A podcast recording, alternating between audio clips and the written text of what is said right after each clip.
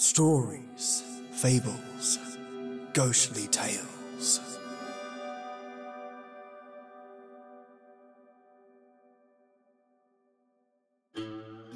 Last episode, we heard a tale of a guitar whose curse lingers in the mind of those that use it, a voice that cackles and erodes the psyche of those that can hear it, an insidious ruse of success replaced by corruption, anger, and insanity.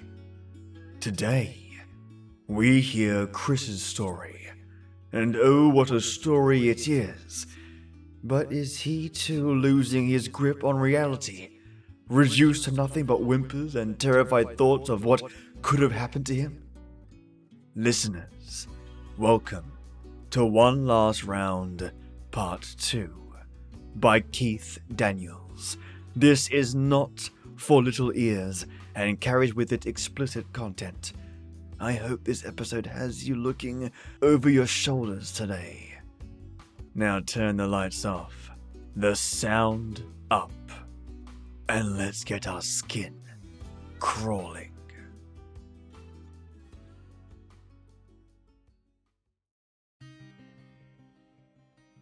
The three friends stared at Chris in a collective shock before Leo, with a look of deep horror, turned to glance at the front door. The hanging bell had rung again, but nobody entered. No, Chris said.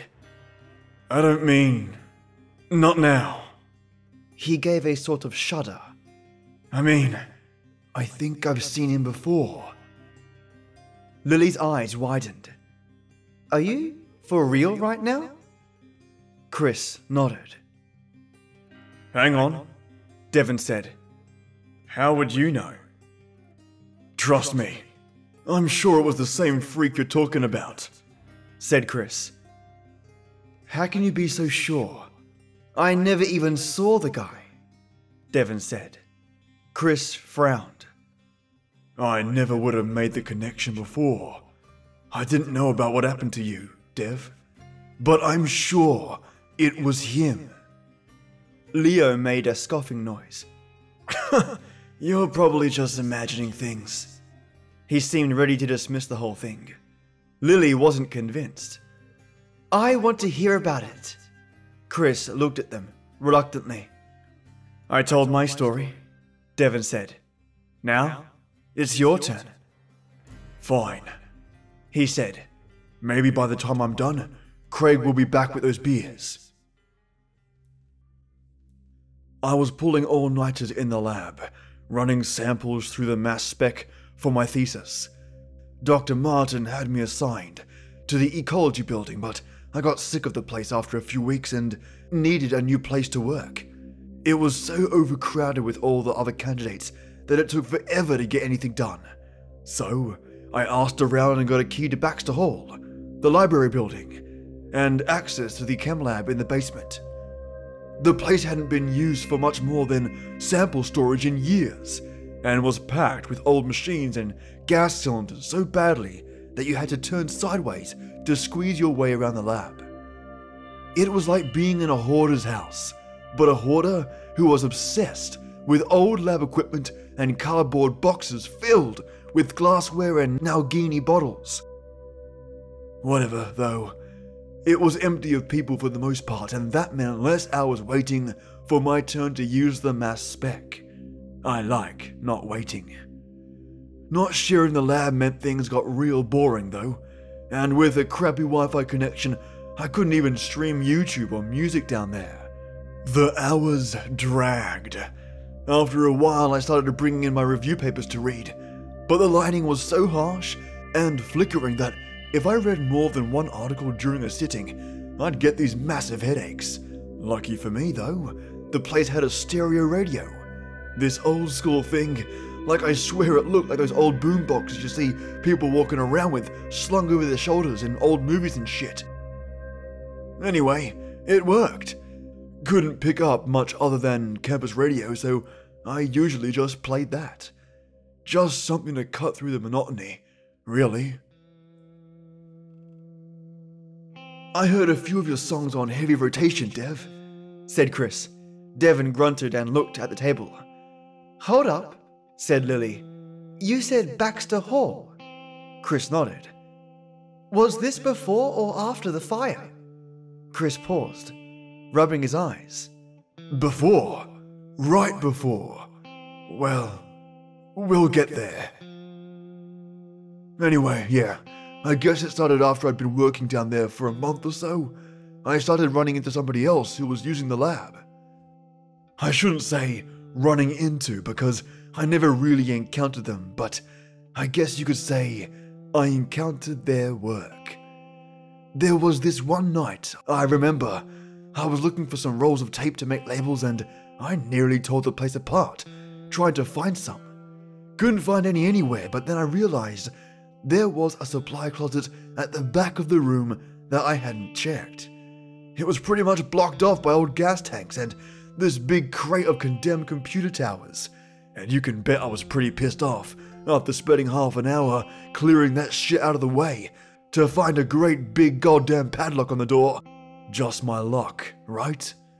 The thing is pretty rusty though, and it's got a look to it like a few swings of the hammer might do it in altogether, so I start digging around the shelves back there, looking for something to swing at it with, and, of course, this was an old chem lab and there wasn't a damn written description of a hammer to be found. I found this old fire extinguisher. I figure it's probably empty, since it's lying back there in a dusty corner instead of mounted up on the wall. So I take the thing and I lift it up with both hands and give it a bang on the lock. And of course, the thing doesn't budge. So that pissed me off. I might have swore. I gave it two more in quick succession. Bang! Bang! And behind me, crash! I whipped around so fast, I nearly gave myself whiplash, and the fire extinguisher slipped out of my hands, scraping and clanging and skidding across the concrete floor, and rolling under the shelf where I'd gotten it. I shouted out, Hello? Nobody said anything, so I figured that meant nobody was there. I kind of freaked myself out with all that banging around, especially since the lab was so quiet. Dead quiet. But I guess that time must have knocked something over with all the shaking and hitting the lock. I mean, the place was practically a nearly lost Jenga game. Or another student had come in to get something and slammed the door on their way out. I realized on my way out of the lab that night that it had been the stereo I'd heard. It must have fallen off the workbench. That's why it that's why it had seemed so quiet. Weird thing was that it was unplugged and must have tumbled halfway across the room after it fell, because it was a good 10 or 12 feet away from the bench. I thought nothing of it at the time. It didn't even cross my mind that it had been thrown. Of course, had the thought crossed my mind, I would have been completely fucked by it, because I only heard one crash. That was the stereo hitting the floor. There wasn't a second crash that would have marked the door slamming shut, nothing to mark their exit from the room. So, whoever had thrown the stereo off the workbench was still in the lab when I left later that night and discovered the source of the noise. They would have been in the room the extra four hours that I was there running samples, staying completely silent. At first, it was just small stuff like that, you know? The odd noise, small things going missing, pens and notepads and such, but nothing really serious. Once or twice the machine shut down on me, but that could have just been because they're so old. A few times I tried to get into that closet at the back of the lab, but I couldn't get it unlocked. And I didn't want to keep banging at the padlock because, well, technically nobody had given me permission to use the lab. I'd just gotten a spare key off one of the PhDs I knew. It was a while after the stereo incident that they really started messing with me. Samples would go missing, taken out of the tray seemingly at random, and I had to just write them off as losses. Vials that got broken or lost during transport. It happens. But then other things, you know. I assumed it was a careless undergrad or something because it was the kind of shit that somebody could easily do by accident, not realizing how dangerous it was. Once, I found a Bunsen burner left going on one of the other workbenches, flames shooting up everywhere. I don't know how long it was going off like that because it was lit when I came in. Broken glassware left lying around on the floor, the bench, the sink. One night I found a whole bottle of hydrochloric acid tipped over and leaking in the fume hood, dripping down all over the floor. I mean, the place was a wreck.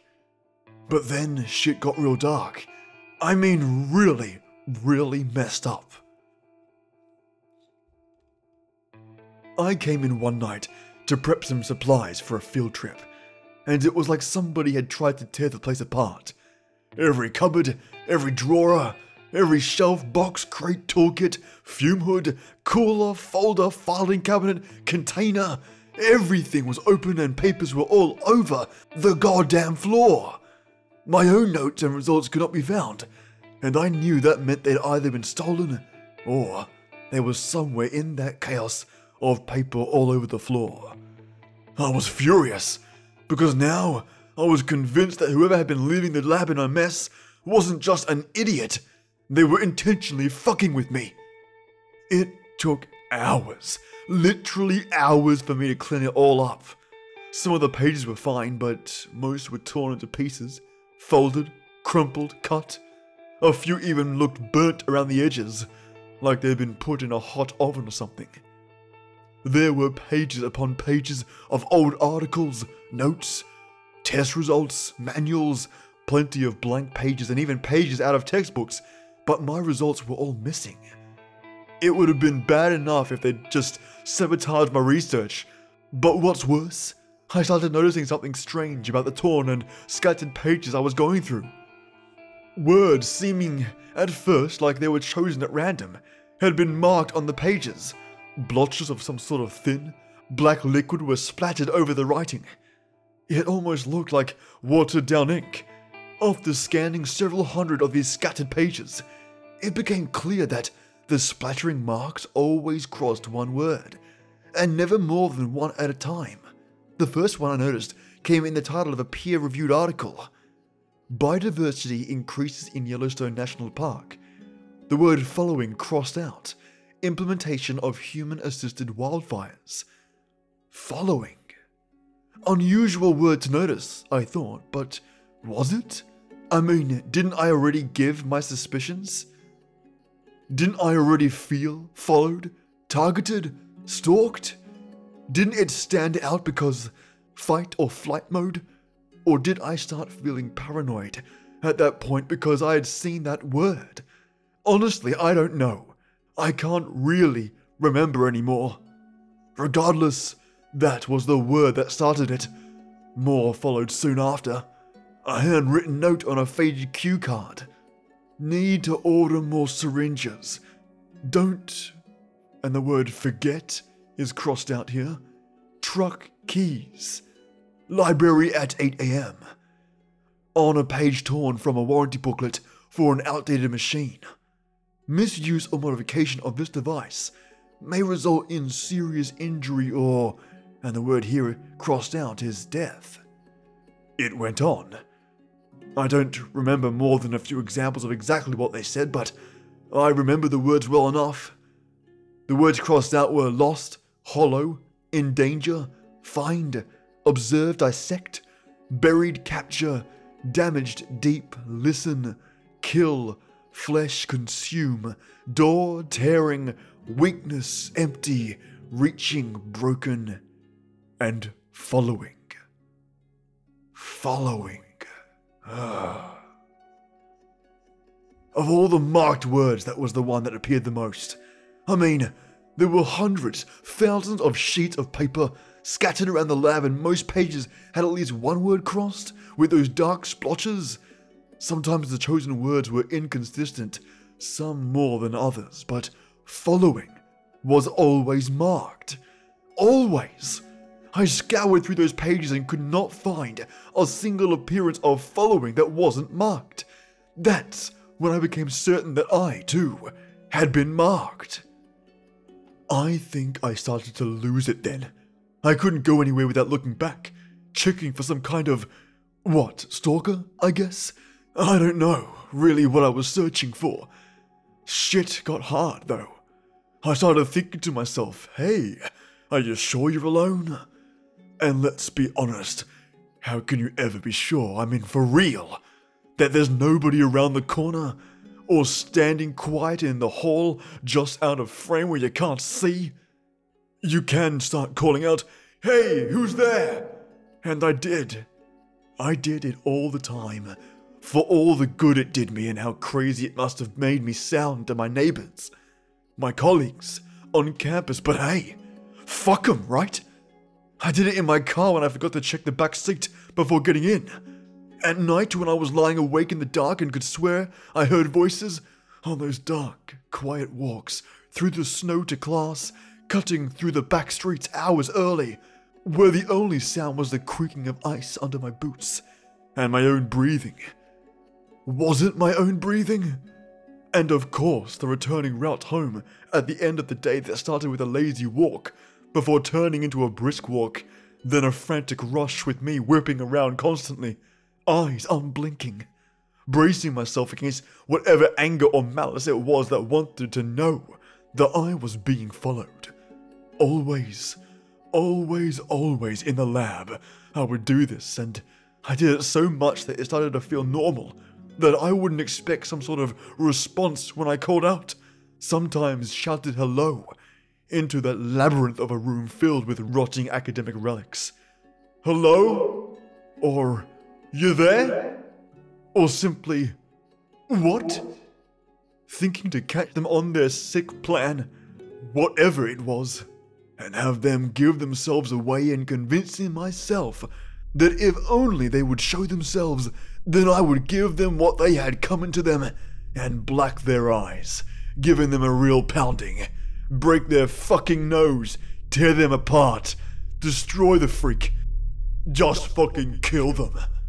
I mean it. Fucking kill them, erase them, and. Chris, hey, said Leo. Chris paused, looking around confused at the others. You were shouting, Lily said. Her eyes were wide. Sorry, said Chris, rubbing his eyes. I haven't talked about this. Not ever, really? Devon gave a reassuring nod. Let it out. Who knows? Maybe it'll help. You and me both. Chris took a deep breath. Anyways, things went on like that for a while. I didn't really know how long. Each day it felt like I was losing it a bit more, becoming increasingly fucked up and paranoid. Every time I left the lab and returned, something had been changed, moved, disturbed in a way that was impossible for me to ignore. And more papers kept winding up on my desk, marked in the same way as before with that inky blotching threatening me, mocking me. But it was more than just the papers. One evening I came in, preparing to run another set of samples, and was surprised to hear the sound of the stereo already playing, tuned into some sort of talk radio show. A man's voice droning on through a kind of monologue, crackling and hissing through the static of a weak signal. I went looking for it, to change the station or just turn it off. I wanted to be able to listen for voices in the lab, but it wasn't on the usual workbench. It wasn't anywhere, not that I could see. I wandered around, through the narrow aisles of trashes and cobwebs, and eventually found myself at the locked door at the back of the lab. The stereo was crackling and fading in and out of signal from inside the storage closet. That set me off because whoever it was that had been messing with me, they had a key. Were they in some position of authority? Or did they just luck out like I did and talk to the right person? I can't say I spent too much time thinking about it, because the next thing I knew, I was reaching for the old fire extinguisher and swinging it at the lock with a fury. Bang, bang, bang, bang! Nothing moved, but on the fourth strike, the stereo went silent. I tossed the fire extinguisher aside. It went skidding and rattling across the floor, knocking over God knows what, and leaned up against the door, my fists pressed against the metal on either side of me. It was dead quiet, so I banged my fist against the door and threw my weight at it again. You! I shouted. I know you're here! I banged my fist against the doors again. You fucked with me for the last time. There was a long silence, then I strained my ears for a sign. Anything that might give away my tormentor. I got it. A low, slow breath could be heard from within. I grinned, blood rushing in my ears. I can hear you! I yelled and slammed my fist into the door. I mean, I tried to, but the door opened. I fell face first into the doorway and tumbled in a heap on the floor.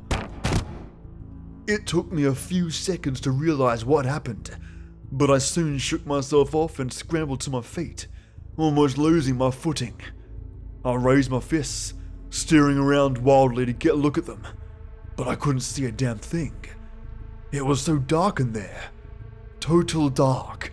I turned back to the doorway, thinking they must have dodged me and were making a run for it, only all I could see was a thin line of pale, flickering light running along the floor. The door was shut.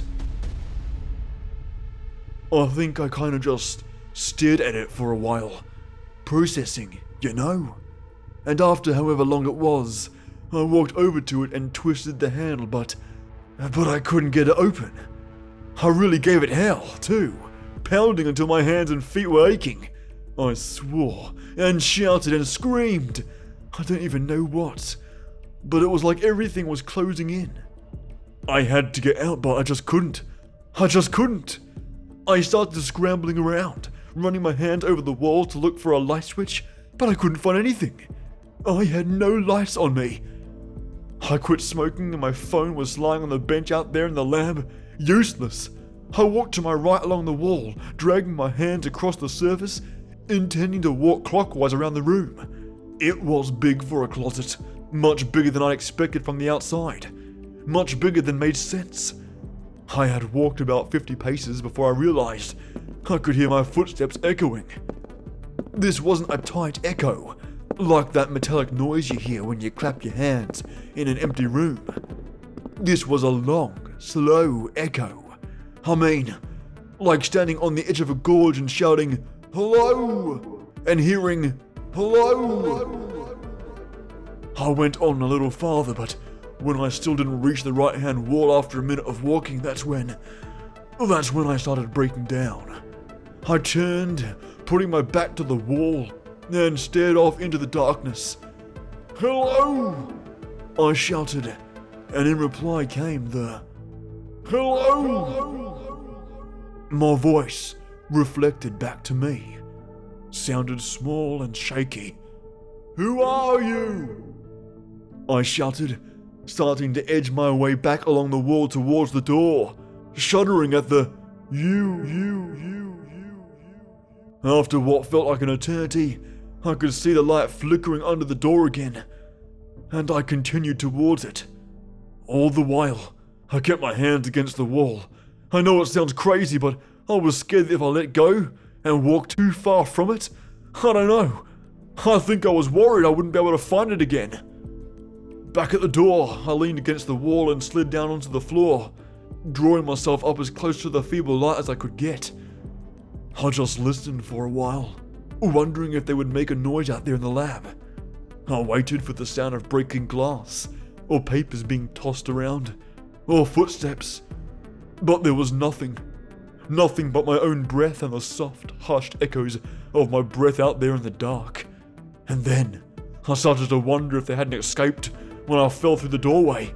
I started thinking that maybe, just maybe, they were still in there with me, waiting, listening, following. Nowhere to hide, no way out. Nothing to look at but the dark that went on and on and on forever. And somewhere out there, in all that dark, they waited. God, the thought of it makes me want to cry but that's not even the worst of it. If you could have felt it, the closeness of it, a million miles of dark to hide in, but what if they were right there? right there, staring you in the face. You wouldn't know it. An inch from your skin, reaching out to touch you. So close you could feel without feeling. And, oh god, I just couldn't bear the thought. I can feel it now. What? I screamed out, sobbing, and shook out the sound of the echoed what, what, what. And then, after far too long, what? It was not my voice, or an echo of my voice. It was something else altogether, and it was close. Before I could respond, and before I even had a chance to start clawing at the bottom of the door, the voice from the radio came again, loud as thunder. It was deafening, shrill with static and interference. A roar of noise, but within the noise was the voice. The same man's voice that I'd heard when I entered the lab, droning like a thousand bees in a monotonous chant. It was just. just words. Just words recited slowly and relentlessly. It was so loud that I could hear nothing else. Couldn't hear my own voice when I screamed out, scratching at the floor, pounding my hands and, and head into the door to try and make it move. The sound was all around me, pressing down on me and growing louder. Was it getting closer? Desperate, I decided that I would need to get a running start to break the door open. I walked out into the shadow, praying and hoping that I wouldn't fall off into nothingness. Holding my hand out in front of me, 20 paces out, my hand touched something cold and wet and soft. My breath left me, and I turned and ran faster than I thought possible, crashing through the door, knocking it clear off the hinges, and flying into the blinding fluorescent light of the lab, tumbling head over heels into the mounds of boxes and cables and gas cylinders stacked around the room. I looked up. That's when I saw it. Whatever it was. I. I don't know. But staring up in horror from my back on the floor, I got a good long look. It was standing in the closet. The closet, now that it was revealed by the dim light of the lab, was no more than a five, maybe six foot square. Grey mold tainted walls and a grey concrete floor. It was empty, except for the figure which stood near the back of the closet, facing the back wall partially lit in the flickering light. It looked like a man, almost, naked, with pale stained flesh. Its skin hung loose from its bony frame as though it was too big for its body. And its long, thin hands dripped with a watery, black liquid. Its hairless body was hunched in the closet. But standing straight, it would have been well over seven feet in height. Slowly it turned to face me. God, I won't forget it. That chest opened up like a vertical mouth and wriggling with tendrils or tongues or worms or fuck, what was it? And the face, it, it was all mouth and eyes. Two black lidless eyes like spider eyes, and that gaping slash of a mouth that opened wider and wider and wider. Every part of me tried to get out at the same time. I mean, Jesus. I couldn't even run. I scrambled, stumbling as fast as I could, sobbing and vomiting over myself, and I didn't stop to pull the alarm when I heard the gas cylinder that I'd knocked on its side hissing and saw the burner all lit up again, flames shooting up like torches. The last thing I saw before I got out was the thing stepping out into the full light of the lab but it was only a fleeting glance. I was out of the building and running across the empty parking lot when I heard the explosion.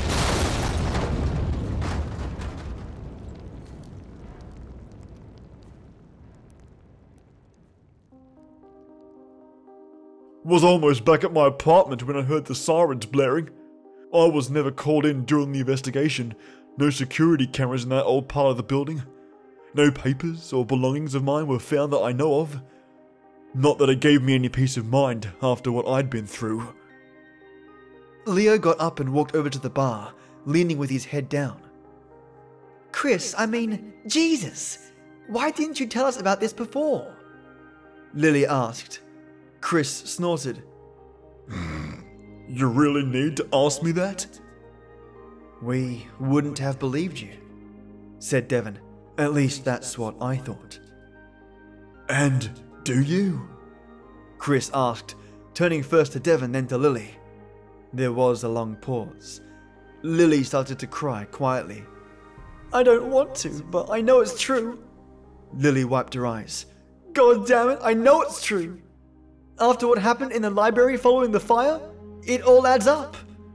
The other three turned to look at her. We should stop this. Leo said, his voice uneasy.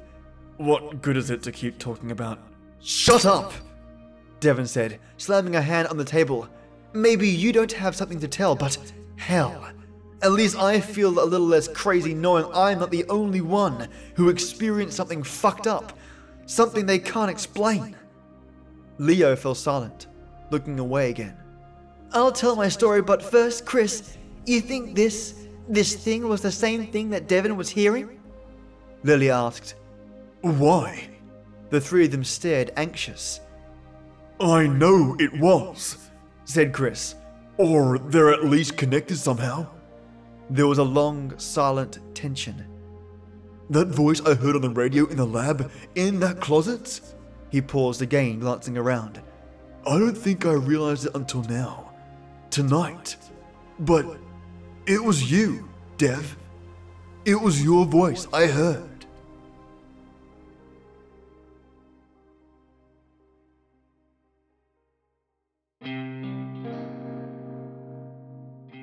Well, listeners, I hope you enjoyed part two of One Last Round, written by Keith Daniels. So far, I'm loving this series because it has action, it's got freaky shit, and it allows me to flex my auditory muscles. So, I cannot wait to get to part three, and I can't wait to see you lovelies there as well. If you enjoyed this episode and want to support the podcast, visit my Patreon page at www.patreon.com forward slash SFGT, where all donations and all support goes right back into production. Now, I want to thank my existing Patreon supporters because they are a bloody unique bunch of people. First up is my old Night Titan, Marvelous Mayah. Thank you so much for your ongoing, jaw dropping tier of support. I'm having a riot with a set of new sound effects that I've been able to purchase thanks to your direct Patreon support, and have recently paid the subscription fee for hosting the website. All from your one payment. So, mate, Mayah, you've get this podcast on the air as a result. Thank you so, so damn much, mate. I appreciate your support every single day and my newest Ode Night Tea Titan, the new majestic god that hurls this podcast into outer space, divided by zero. Not only are your recent messages putting smiles on my face and making me laugh, but remind me how lucky I am to have giving people like yourself and Mayah supporting the podcast at that tier. So thank you so much, you spooky, scary skeleton. And to answer your question about how long it will take for me to become the ultimate wizard of audio, I think when I've developed a piece of code to allow me to press one button and master my entire episode, one day, mate, one day I'll get there. Cheers, divided by zero. And Leza Bower, mate, you beauty! With your support, I've been able to purchase some plugins that are enhancing the audio as we speak and bringing the best out of each audio piece. So thank you so much, Lee. It's powers like you that not only support the podcast, but remind me why support from Patreons are so critical. A lot of what I'm trying to achieve is enabled by people like yourself, and trust me, that importance is never lost on me. Thanks, man. And the blood in my veins, my Earl Grey forces, Chad Warren, Just Heather, Page Marchini, Peter Raffaelli, Tasha Moncrief, Christina Boyd, Dolphin and Cow, Michelangelo Yacone, Tea Time Drinker 1, and Solstra. Thank all of you for being amazing. Join me Monday for an OTR and next Wednesday and Friday for the continuation of One Last Round. A big shout out to Keith Daniels who submitted their story my way. If you're an author as well or have any of your own tales, feel free to email me at stories, fables, ghostly tales at gmail.com and submit your tale. Okay, lovelies, enjoy your weekend. And as always, till next we meet.